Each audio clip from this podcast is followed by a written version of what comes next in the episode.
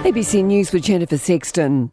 Dangerous fire conditions have swept through northern New South Wales and Queensland with almost 70 blazes still ongoing. Eden Gillespie reports. Strong winds of up to 100 kilometres per hour fuelled emergency level blazes in New South Wales last night, but conditions have eased, with two fires remaining at watch and act. In New South Wales, Bees Nest and Drake blazes remain out of control, but no fires are currently at emergency warning level. 6 homes have been destroyed near Tenterfield in New South Wales North, and a 66-year-old firefighter remains in a critical condition after battling the blazes. In Queensland, emergency services are urging residents in Applethorpe and Stanthorpe to leave the area if it's safe to do so. 17 properties have been lost to the fires in Queensland, with 10 of them located in Binnaburra in the Gold Coast hinterland. There are calls for tighter regulation on the use of high-powered cosmetic lasers from patients saying they were left feeling like they'd suffered burns.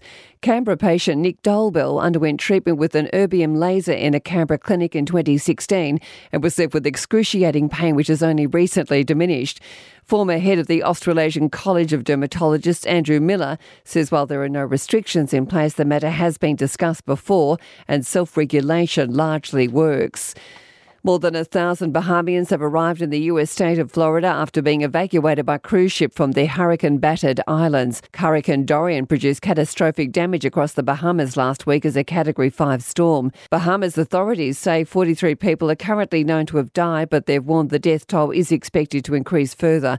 Cruise lines are aiding the relief effort by sending ships to transport food, water and personnel to the islands, while rescuing hundreds of Bahamians looking to flee the devastation.